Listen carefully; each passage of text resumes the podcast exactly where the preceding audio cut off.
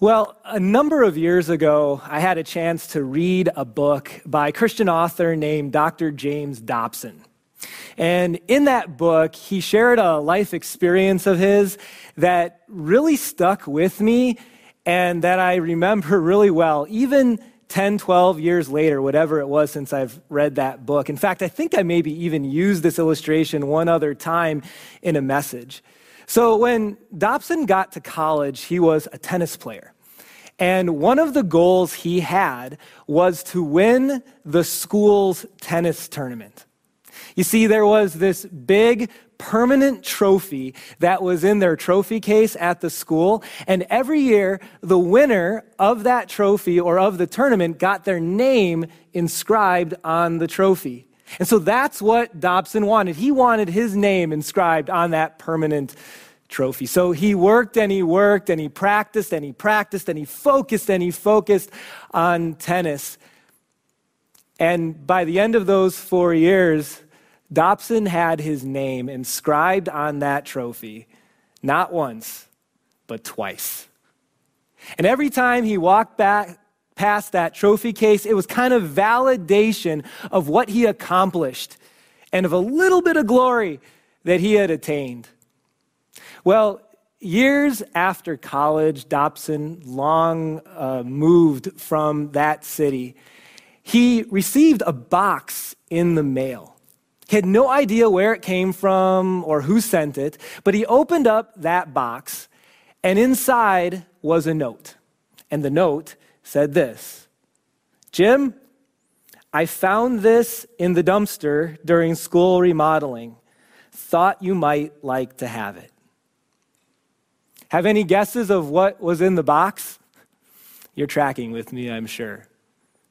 It was the permanent trophy from the trophy case that had his name inscribed on it not once, but twice. Just 30 short years later, the little bit of glory that Dobson had attained was all gone. And as he held that trophy and looked at it, he thought about how unimportant it really was, something that he had thought before had been so important. Have you ever had a moment like that in your life? Have you ever had a moment that challenged the way you think about life and what it's all about? Have you ever had a moment that challenged the way you thought about yourself and why you're here and, and how you're using your time? I mean, to be honest, 2020 has been filled with those moments. Whether it's the civil unrest that is being experienced just north of us in the cities right now, or whether it's the worldwide pandemic COVID 19 and all of its aftermath. Pretty much everything that we have tended to find earthly glory in or to feel is so important from an earthly perspective either have been compromised or have been taken away altogether this year. You think of careers and small businesses and finances. We think of school and graduations and proms. We think of sports being taken away. We think of the uh, ability to worship together in person being taken away. Summer vacations, even for some of us, the ability to get together with grandkids or other immediate family, even grandparents, being a hard thing to do. And sometimes unable to do it all together. This year, has been filled with moments that have made us stop and to think about life. And the truth is, on our screen, I want to just really be honest with you and to acknowledge that this season that we're in it's been difficult. Sometimes people think that if you're a Christian, what that means is you just kind of ignore the realities of life and just pretend like everything is great. That's not how the Bible reads. Life on earth is difficult for a Christian or a non Christian. And it makes total sense if right now you feel a little bit off of normal, that you've got different feelings and emotions going through your heart and your mind. That totally makes sense. Now, I don't want you to stay there, but it makes sense that you and I would feel some things that we don't otherwise feel in this season. But I, I also want you to know this so that we don't miss it that this season has also been an opportunity.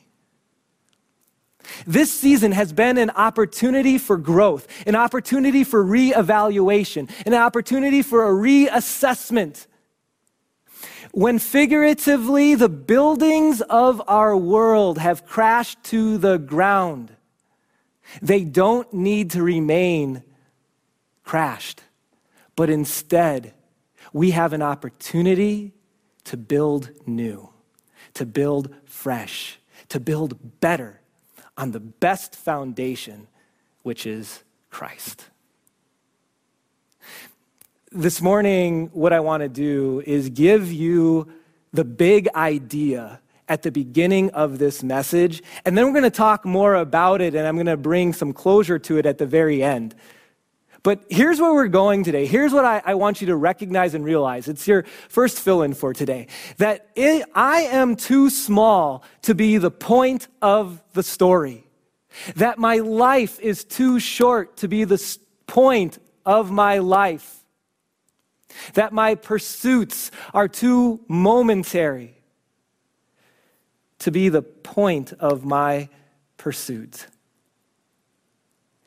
You see, there is a much bigger picture that we have and that we can have. And sometimes in the middle of life, the best thing that could ever happen is for us to just have to pause and to think a little bit. And in those moments, God can pull back the curtain a little bit and remind us about who He really is and what this life is really all about.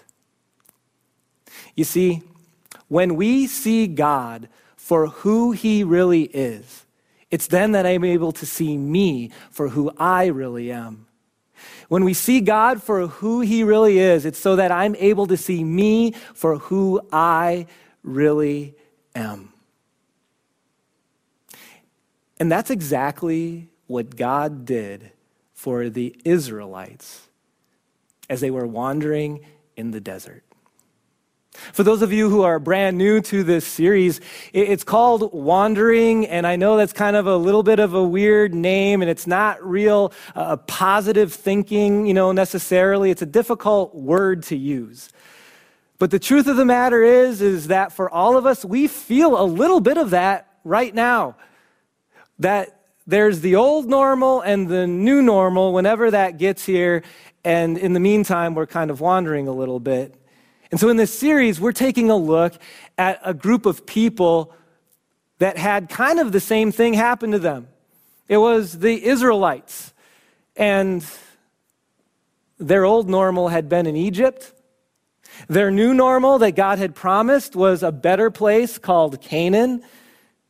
But for 40 years, they were caught in the wilderness, wandering. And so today, here's where we're at in that story.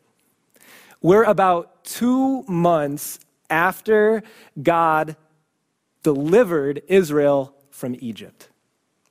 And over those two months, if I could choose one word that would most or best summarize what the Israelites were up to, it would be this complaining.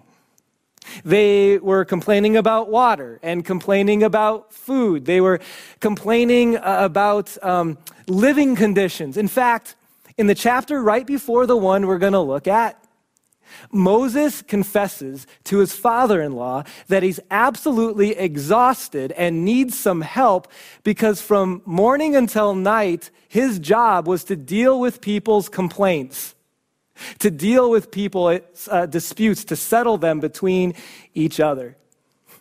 This is kind of the conditions for God's people as we get to Exodus chapter 19. Moses, by God's direction, has led the Israelites to the foot of Mount Sinai. Now, if you're someone who recognizes the name of that mountain, it's probably because you know it's the mountain where God gave Moses the Ten Commandments. And that's a really important section of Scripture. It's in Exodus chapter 20. But there's something that I would say is just as important that happens one chapter earlier that kind of sets the stage for what Moses would then give to the Israelites in chapter 20.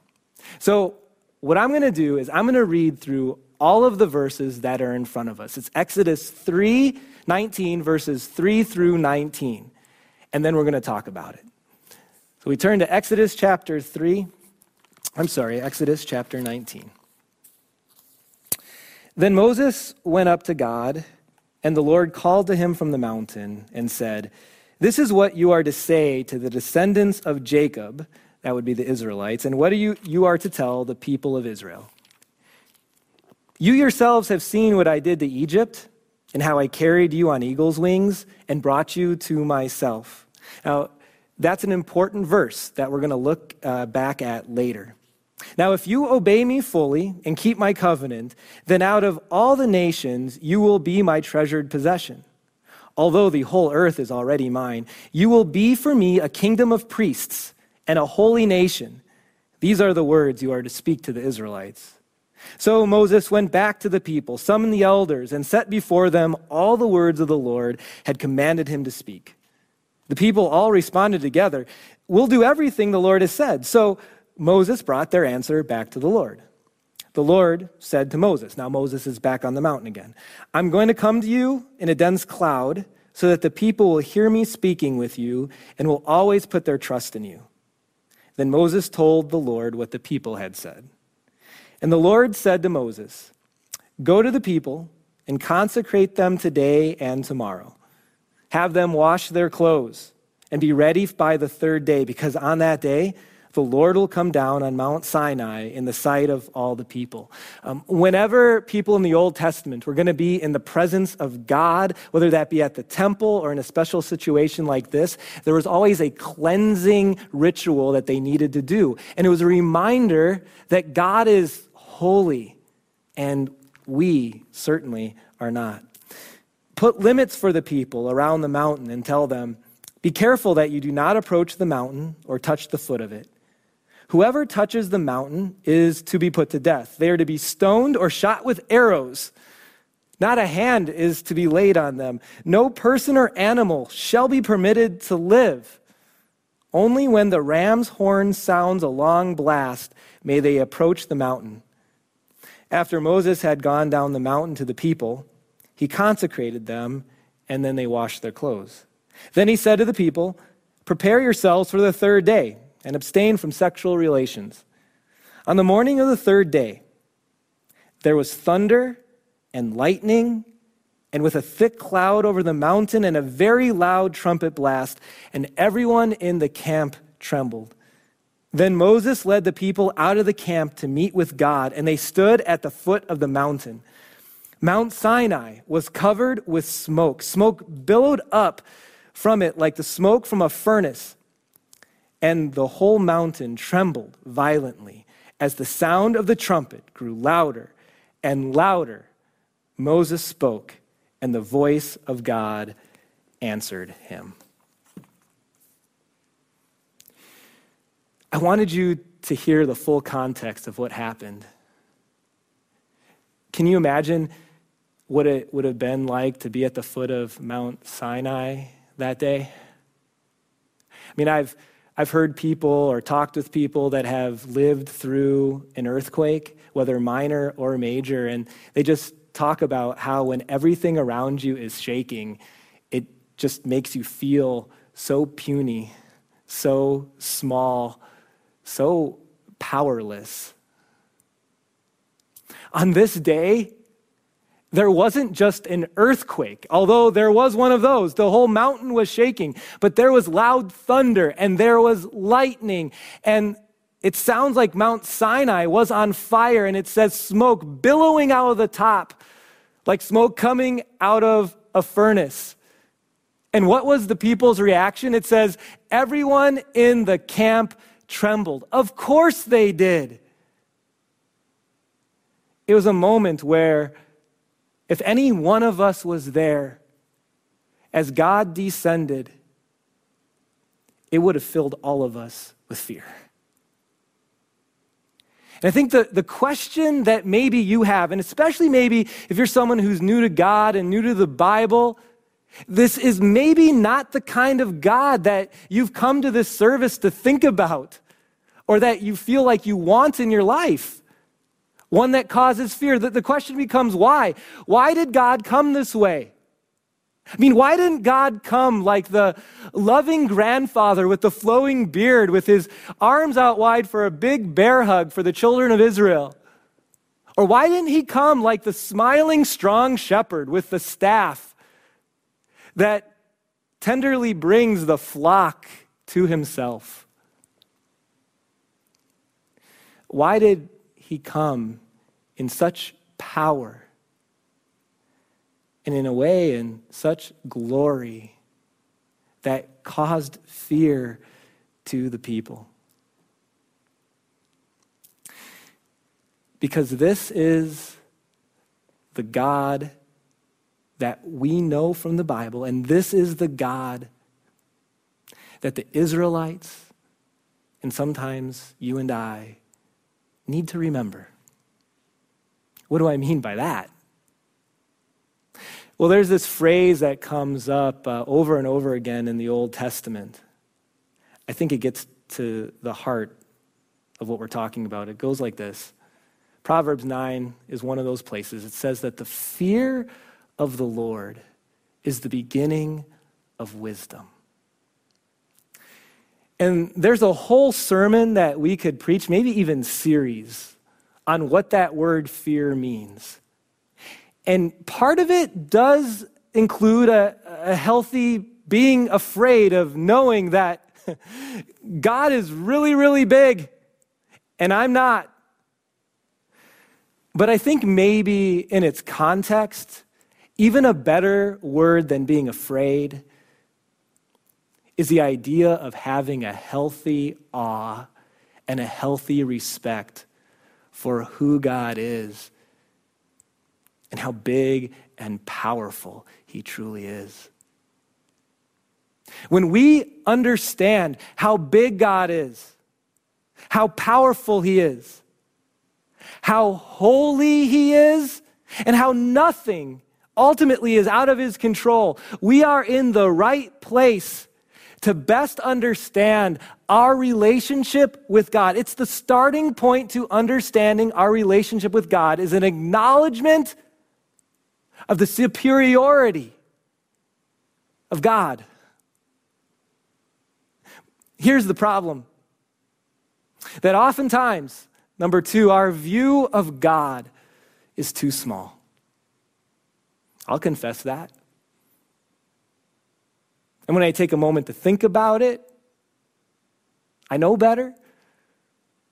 But as I live out my life, there are days where my view of God is often too small. I think of my prayer life.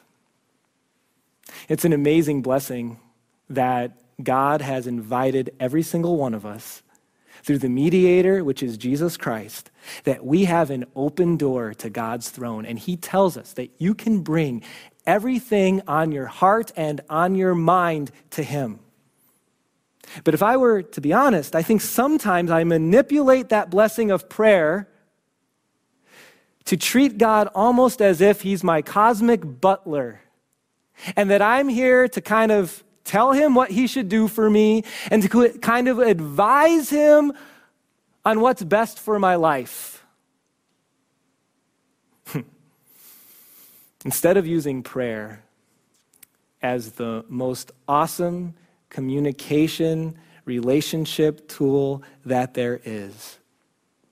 To lay out to Him all the things that I'm feeling and then ultimately to ask Him to bring my will into connection and under His perfect will. We so often treat or think of God too small. I think of how I so often might feel like He owes me something. And at, at, its very base, I know it's not true, but the way that I, I live and think that I'm, I'm almost, I'm owed blessing. I mean, I could have been dishonest on my taxes like most people are, but I, I wasn't. Did you see that, God? or I could have treated my coworker way worse for what they did. And you know what? My boss would have done that. God, I mean, come on, look at me. Or how about this one? I don't know if this can be true of anyone out there, but I've watched every online church service since all of this started. I mean, look at me, Lord. Look how, how good I am. And so easily, our hearts and our minds go to this place where, because of how good I am, that God deserves, that I deserve to be blessed by God. You know, here's the reality. This is big. God does not exist to bring glory to me. He created me, He created you. I exist to bring honor and glory to Him. How easily and how quickly, as we journey through life with all of its busynesses and all of the uh, forces of this world, so to speak, that are, are moving us in one way or another, that we forget this simple thing of how big God is how small I am and that I exist to bring him glory. And so, as the Israelites were towards the beginning of their wandering, as they were filled with complaining, God took them to the Mount Sinai, to the foot of Mount Sinai. And he taught them what it looks like to have a healthy awe and respect for the glory of God. That was their moment. I've got a, another one for you. Think about this. Think about how big the universe is. There's a Christian pastor in Atlanta named Louie Giglio. And I've always appreciated how he's been able to talk about the glory and the bigness of God by making certain comparisons to how big the universe is. So, as an example, he said that you can fit 960,000 Earths inside of the sun. That if the Earth was the size of a golf ball, that the sun, its diameter, would be 15 feet wide. Or how about this? As big as that might sound, just know that the sun is not even close to the biggest star in the universe. In fact, one of the other ones is named Betelgeuse. That particular star happens to be twice the size, not of the sun, but of the Earth's orbit around the sun. That if the Earth was the size of a golf ball, that the diameter of Betelgeuse would be six Empire State Buildings on top of each other. Just think about that for a moment. And what about you and what about me? Well, we're somewhere on this little golf ball, smaller than a pinhead in comparison. And yet, all of that and way more, God created with just His words. It blows our minds. And yet it doesn't at all blow his. We have an amazingly big, powerful, and perfect God. And maybe one of the feelings that we could have is almost a little bit of being afraid of God or thinking that there's no way that we could have a good relationship with Him. That leads us to number three. You see, just because you're small, and we are compared to God, does not mean that we are insignificant. Being small does not mean being insignificant. Let's go back and look at what God shared with Moses before all of the lightning and the thunder and the shaking of the earth. Let's go back to verse 4 of our text. God reminds Moses of this. You yourselves have seen what I did to Egypt and how I carried you on eagle's wings and brought you to myself.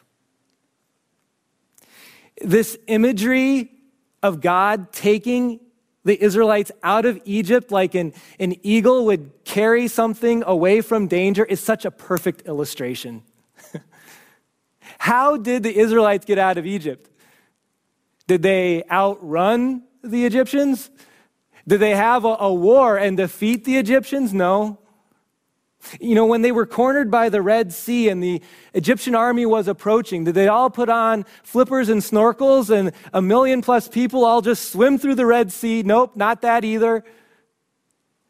God did it all. Why? It's the question of the day. Why? There is no good reason. It's just His grace and His patience and His love. And we have a big, powerful God who is worthy of our respect, and we should never forget that. But we also have a God who is filled with grace and compassion and who was patient with the Israelites for 40 years of wandering. And believe me, the complaining, unfortunately, continued. But like we've been saying in this series, Israel's story is not exactly the same as ours. Our wandering is different, and our salvation is different too in this way our rescue has been from sin. In fact, I, I want to make a comparison here as we turn to Hebrews chapter 1. It says this that the Son, reference to Jesus, is the radiance of God's glory. That when you think of God's glory, think of Jesus and the exact representation of his being, sustaining all things by his powerful word. And after he had provided purification for sin, that is, he paid the price so that our sins would be washed away, he now sits down at the right hand of the majesty of God the Father in heaven.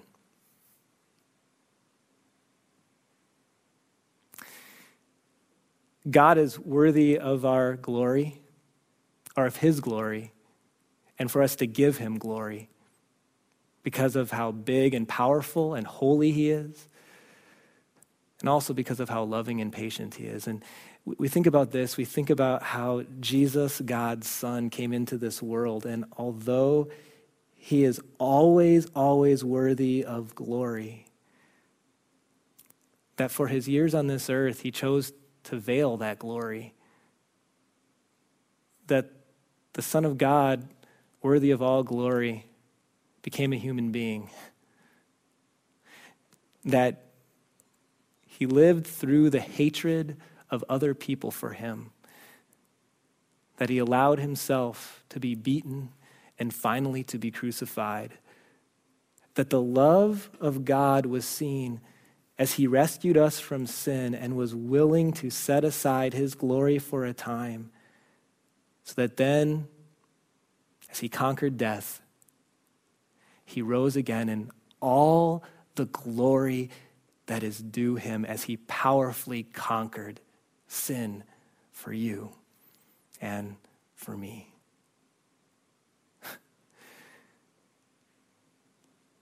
if that's not something that gets you excited, to think about the, the change of life and the relationship we get to have with a powerful God because of Jesus, then I got to say, you may not have a pulse because it is the greatest news that there could ever be. That we have hope and we have a future. That the fear of God is the beginning of wisdom, but that in His grace and love, He has rescued us even when we didn't deserve it. I told you I was going to bring all of this together at the end. Let's go to our fourth fill in. I'm too small to be the point of the story, but I've been rescued, and now I live for God's glory.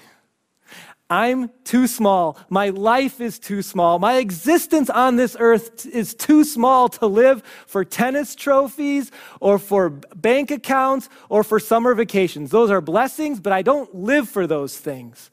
I'm too small to be the point of the story. I've been rescued and now I live for God's glory.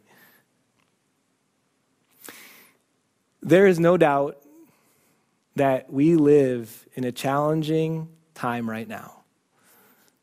Between COVID 19 and racial tensions and civil unrest, there have been many things that have happened that have stopped us in our tracks and forced us to, to think and to reevaluate. And while I will never want to live through 2020 again, I pray that you see the opportunity, not as we came to the foot of Mount Sinai in 2020, but as we've come to this moment, as we come to this time, to recognize that we have a great and glorious God. And because he is so big and so powerful, we do not need to fear. And because he has given us hope for eternity and changed our lives and made us his child, we have a brand new reason to get up in the morning, to live, and to use the time we have on this earth. That he doesn't exist to give us glory, but that we exist every day to give glory to Him. Let's pray. Dear Heavenly Father, we thank you that through the words of Scripture that we were able to experience just a little bit of what the Israelites experienced at Mount Sinai so that we might receive that, that knowledge of who you are that we so desperately need, that you are holy and powerful. And yet, you are the one who comes to rescue us on eagle wings through your Son, Jesus. Lord, may this so work in our hearts and in our lives that our only response can be Lord, use me to live for you and to give you glory. We pray all this in Jesus, our Savior's name. Amen.